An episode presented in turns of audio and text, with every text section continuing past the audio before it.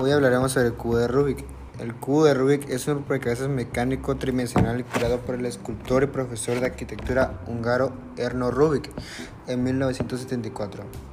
Igual se llamaba en esa época el cubo mágico. Fue el juguete más vendido del mundo. Bueno, actualmente lo sigue siendo, con más de 350 millones de cubos en todo el mundo. Fue considerado en ese mismo año de la creación de que lo creó la compañía Toy Company en 1980, el mejor juego del año en la categoría de cubo de Rubik. Un cubo de Rubik clásico posee seis colores uniformes, tradicionalmente blanco, rojo, azul, naranja, verde y amarillo. Un mecanismo de ejes que permite girar independientemente mezclando así los colores. Para resolver en rompecabezas cada cara debe volver a quedar en un solo color. El cubo celebró su 25 aniversario en 2005, por lo que salió a la venta una edición especial del mismo en la que la cara blanca fue reemplazada por una reflectante en la que se leía Rubik's Cube 1980-2005.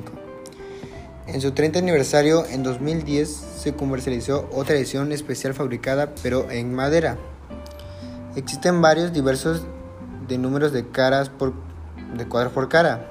Las principales versiones que hay son las siguientes. El de 3x3, el original, el de 4x4, llamado igual la venganza de Rubik, el de 5x5, llamado igual el cubo de profesor, y en septiembre de 2008, el 6x6, 7x7.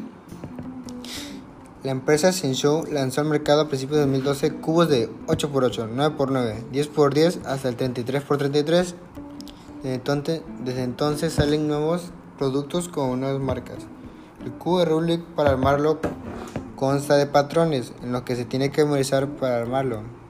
El chiste del cubo de Rubik, bueno, si es por diversión o por competitividad, tienes que armarlo en el menor tiempo posible, ya que existen varias ligas como la World CR, World Cup Rubik